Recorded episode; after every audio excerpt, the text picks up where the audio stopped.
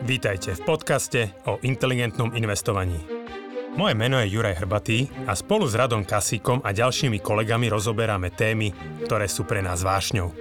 Finančné vzdelávanie, šetrenie a investovanie sú oblasti, ktorými vo Finaxe žijeme každý deň. V tomto podcaste sme spojili naše vedomosti, aby sme vám pomohli žiť pokojnejší život vďaka dobrému finančnému zabezpečeniu.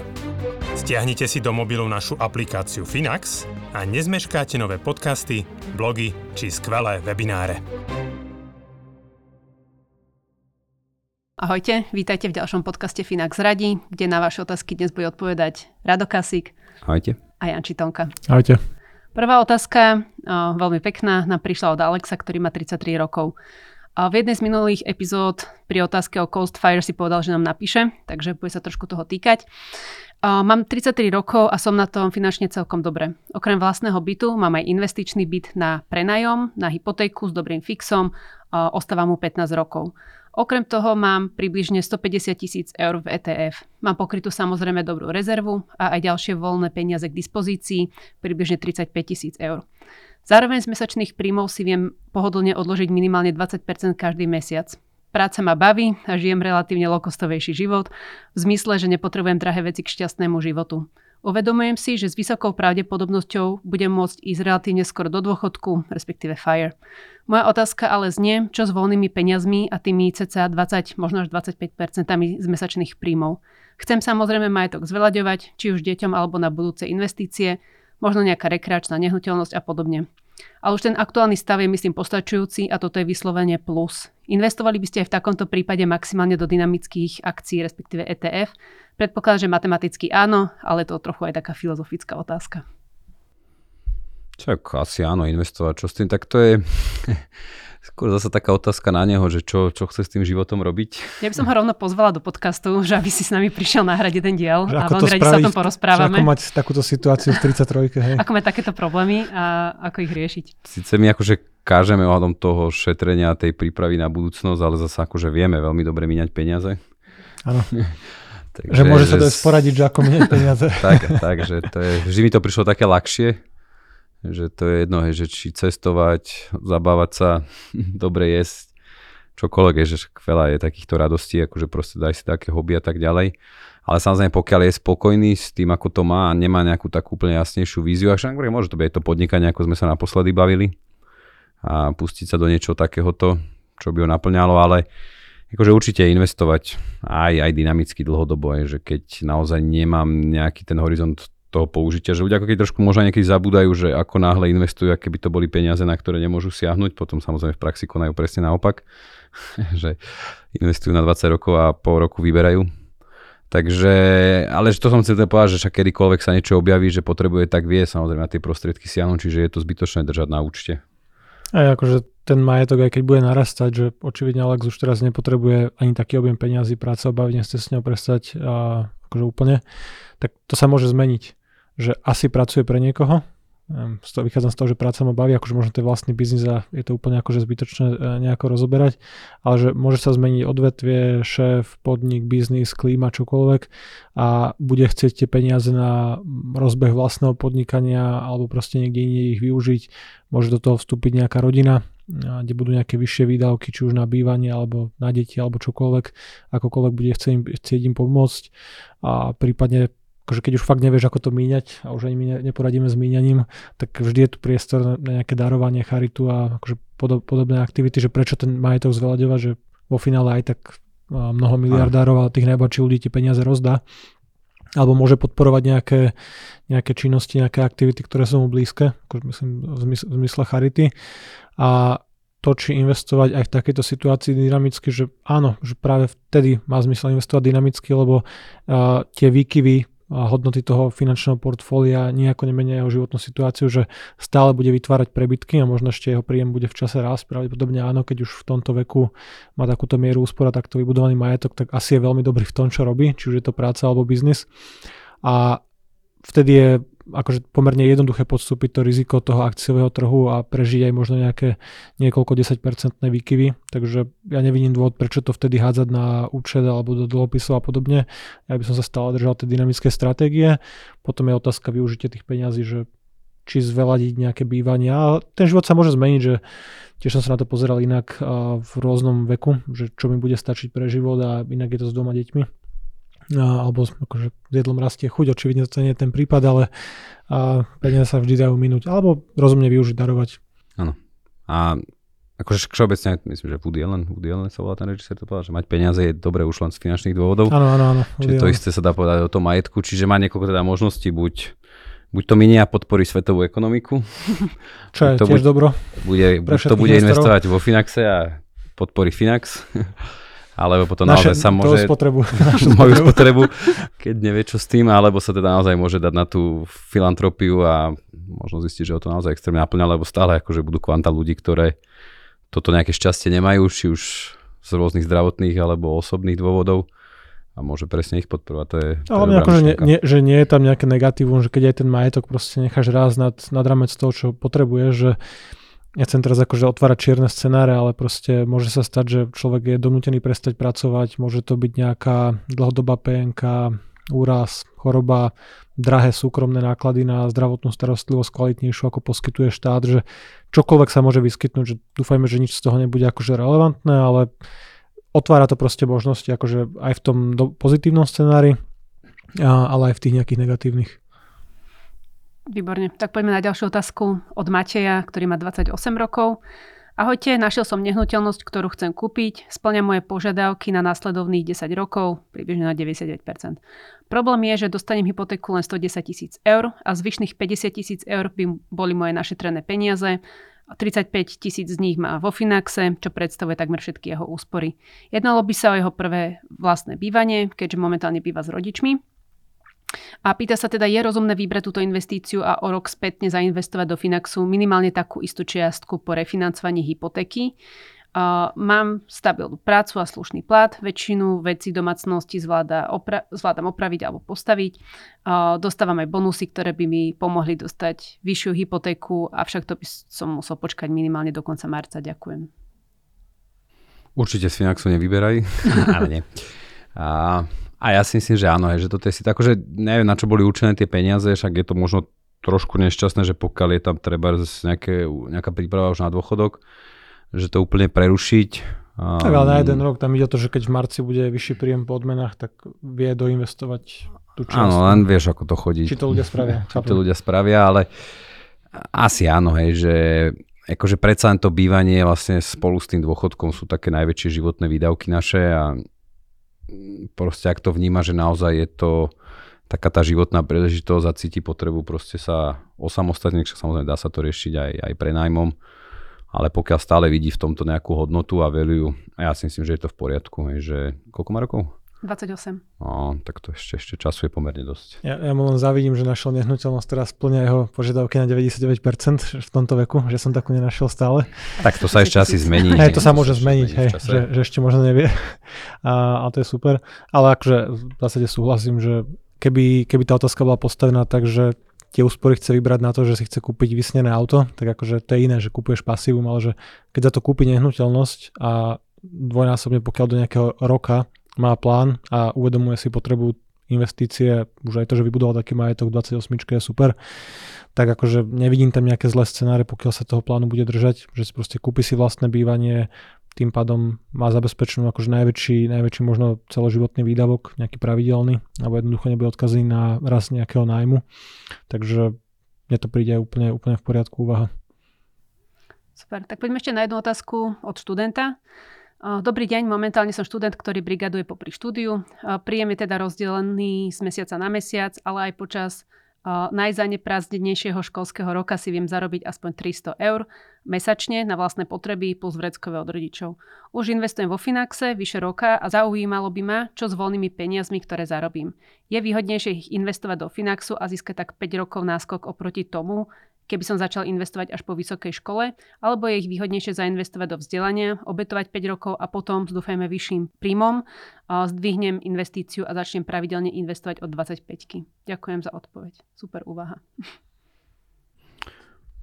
Čo dobre, akože v každom smere. Mm, ako si závisí, že čo študuje a čo mu tá škola dáva, že do akej miery je potrebné, ale akože určite asi v tomto bode by som sa priklonil k tomu vzdelaniu, ak naozaj za tie peniaze, len to je to, že človek to tak nevie niekedy úplne dopredu odhadnúť, že kde skončí, čo bude a naozaj, že to, čo si, za čo si zaplatím za nejaké vzdelanie, je hneď aj také, také relevantné. Je, je rozdiel, či študuje, aby bol lekár. Uh-huh. Ja si to vzdelanie je pokryté v rámci toho Áno. bežného akože a bežnej výučby a iné možno keď chce pracovať, neviem, IT, marketing, financie, Áno. kde dokážeš vlastne si kúpiť do nejakej miery proste nejaké kvalitné vzdelanie, kurzy a podobne. Ale aj tam sa povedať, že veľa tých dobrých kurzov zadarmo už v dnešnej dobe. Nie, alebo nemusia byť ani akože nejako veľmi drahé. A, prípad... a ja zase aj hovorím, že aj tá prax je akože niekedy cenejšia v tomto hmm. smere. Aj, že možno aj to, čo bude robiť, že keď teraz dokáže generovať 300 eur nejaké, nejaké príjmy z nejakej práce, tak znovu akože súčasťou toho vzdelania môže byť aj to, že by robil inú prácu, kde sa proste viacej naučí a aj bez hľadu na to, či by šetril a investoval počas tých 5 rokov, alebo koľko vlastne zostala do konca školy. Akože samozrejme lepšiu situáciu po skončení by mal, keby mal vybudovanú nejakú, nejakú hotovosť, nejakú rezervu, niečo na štát do života. A asi bude po škole si chcieť skôr alebo neskôr zabezpečiť bývanie. Jasné, keď tam bude vysoký príjem, tak to nie je problém, vždy sa to dá nejako potom vymyslieť. Ale keby investoval niekoľko rokov, tak aspoň 10-15 tisíc o tam čakať bude, čo akože je určite fajn. Ale presne, že to vzdelanie nemusí byť drahé, že tie kurzy rôzne nie sú až také drahé. Za 300 eur si ja osobne kupujem proste ročné predplatné na audioknihy Audible, kde mám proste 25 kníh, čo proste len tak tak si zlikvidovať popri tých podcastoch, čiže akože ide o to, ne, nevieme, nevieme dosť akože o tej situácii, že aký odbor, aký je tam potenciál, ako sa na to pozera, aké sú platy v tom odvetvi. Ale akože určite to, čo povedal Rado, že má zmysel investovať do vzdelania, pokiaľ to potom nejako výrazne navýši príjem, ale tak to môže byť aj o tej práci, že čo robí počas školy.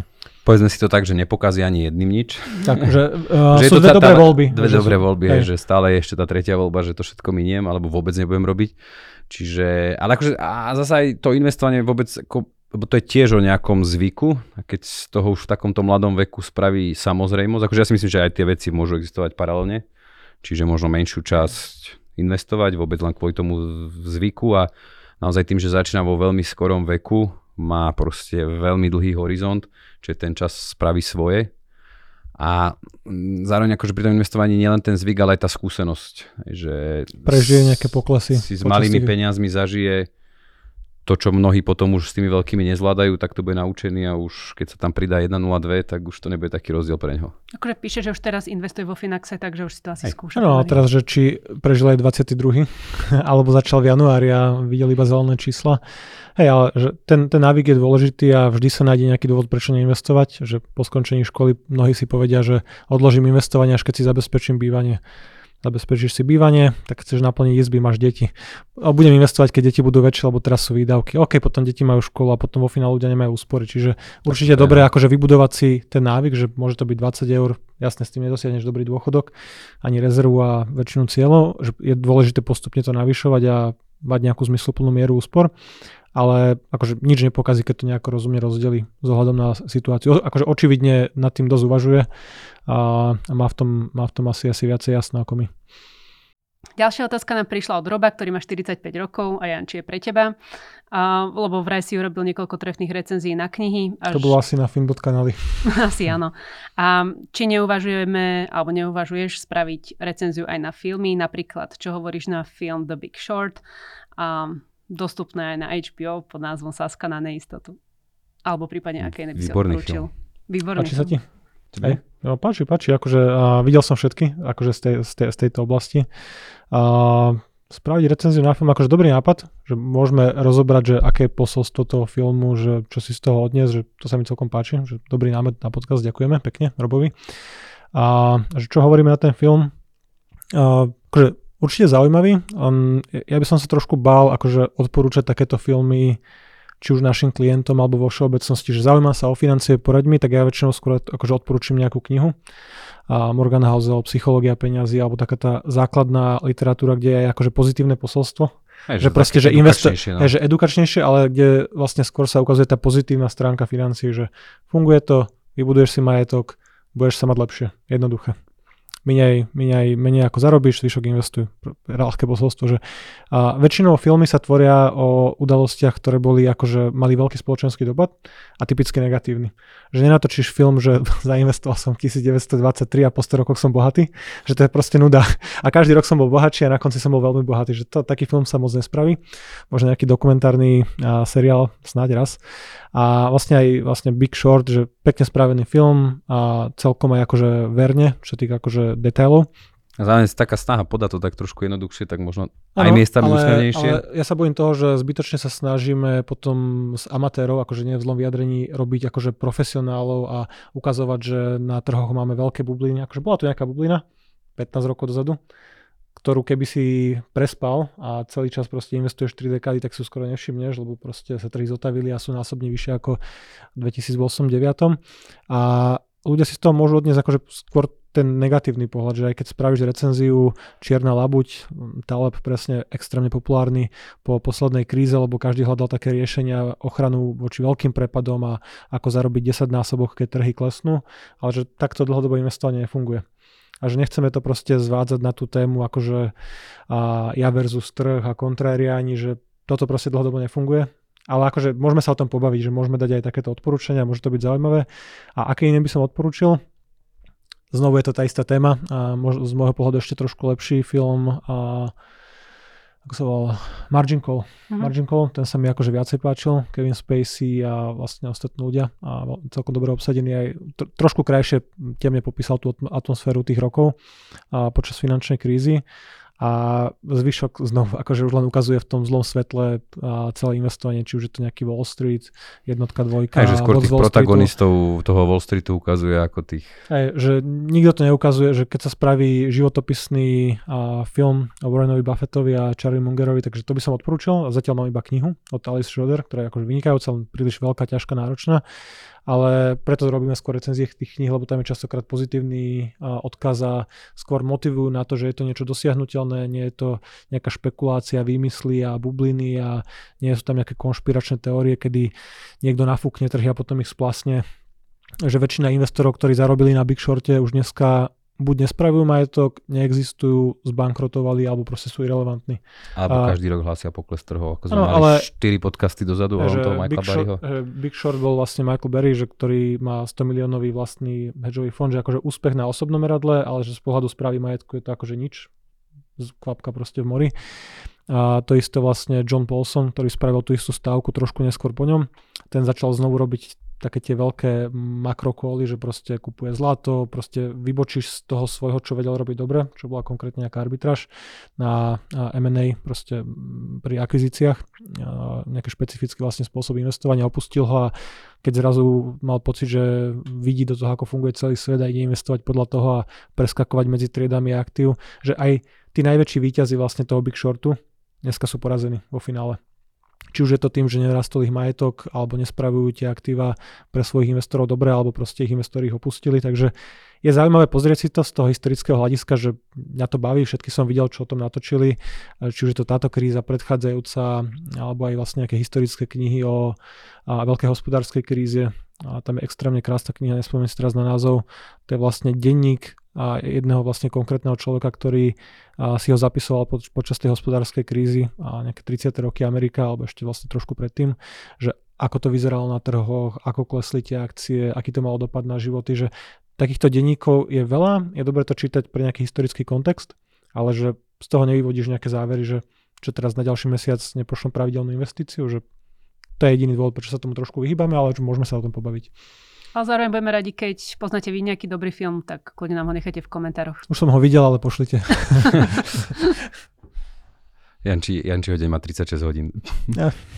Dobre, posledná otázka. Nazdar chlapi. Nazdar. Mám zainvestované v troch ETF, cca 40 tisíc eur, cez Links, S&P 500, DAX a nejaké európske reality. keď ma to prestane baviť, akým spôsobom sa dá prejsť k vám? Musím predať ETF a poslať peniaze, alebo dajú sa presunúť k vám? Ďakujem. A, tak dali by sa aj presunúť. Ťažký pozdych. A, tak štandardne sa vedia akože medzi majetkovými účtami presúvať, ale je to väčšinou akože komplikovanejší proces. Aj drahší. A častokrát aj drahší ako samotný predaj. Neviem, že či, či vieš tie podmienky Linksu, ale akože... Links nemá akože na, na predaj, to je myslím nejakých 5 dolárov, 6 eur, že nie, nie je to veľa. Ale že na ten presun, že... No, sa... bude to viacej ako táto Aj, že ono väčšinou a práve takýto, však to je Interactive Broker, že väčšinou títo obchodníci naozaj, ktorí sú veľmi masoví, sa snažia nejakým poplatkom demotivovať tých ľudí od presúvania cených papierov, keďže vedia, že naozaj to je extrémne práce a tie inštrukcie sa musia stretnúť. Takže inštrukcia naša a toho druhého brokera. A zároveň vlastne tým, že my ponúkame len tie riadené portfólia inteligentného investovania, ktoré majú dané zloženie, tak či tak by sa to u nás muselo odpredať a nakúpili by sa vlastne tie fondy, z ktorých my skladáme portfólia. Ako je tu stále možnosť mať brokerage účet v rámci uh, služby Elite, ale tam je vlastne minimum tých 100 tisíc eur, teda čo zatiaľ nesplňa. A ten štandardný odpredaj u nás by bol drahší ako v Linkse, že to si povedzme. Áno. Že keby sa áno, predávali cenné papiery jednotlivo. Ale akože by si ich ponechal v rámci toho brokerage, že by v tomto mm. pokračoval. Ale to zase trošku rajím, že možno aj míňa sa ten, ten význam účel Finaxu, že proste my ponúkame nejakú službu.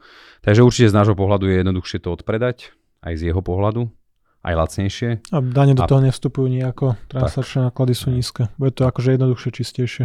Ako proste naháňať 3 týždne inštrukcie cez, cez Interactive Broker, kde tá podpora nie je vždy tip-top Takže akože je to, je to takto jednoduchšie. Výborne, tak to bola posledná otázka dnešného dielu. Ďalšie otázky stále očakávame, môžete nám ich zanechať prostredníctvom odkazu, ktorý nájdete v popise videa a opäť sa budeme tešiť na ďalší diel. Dovidenia, ahojte. Ahojte. Dovidenia.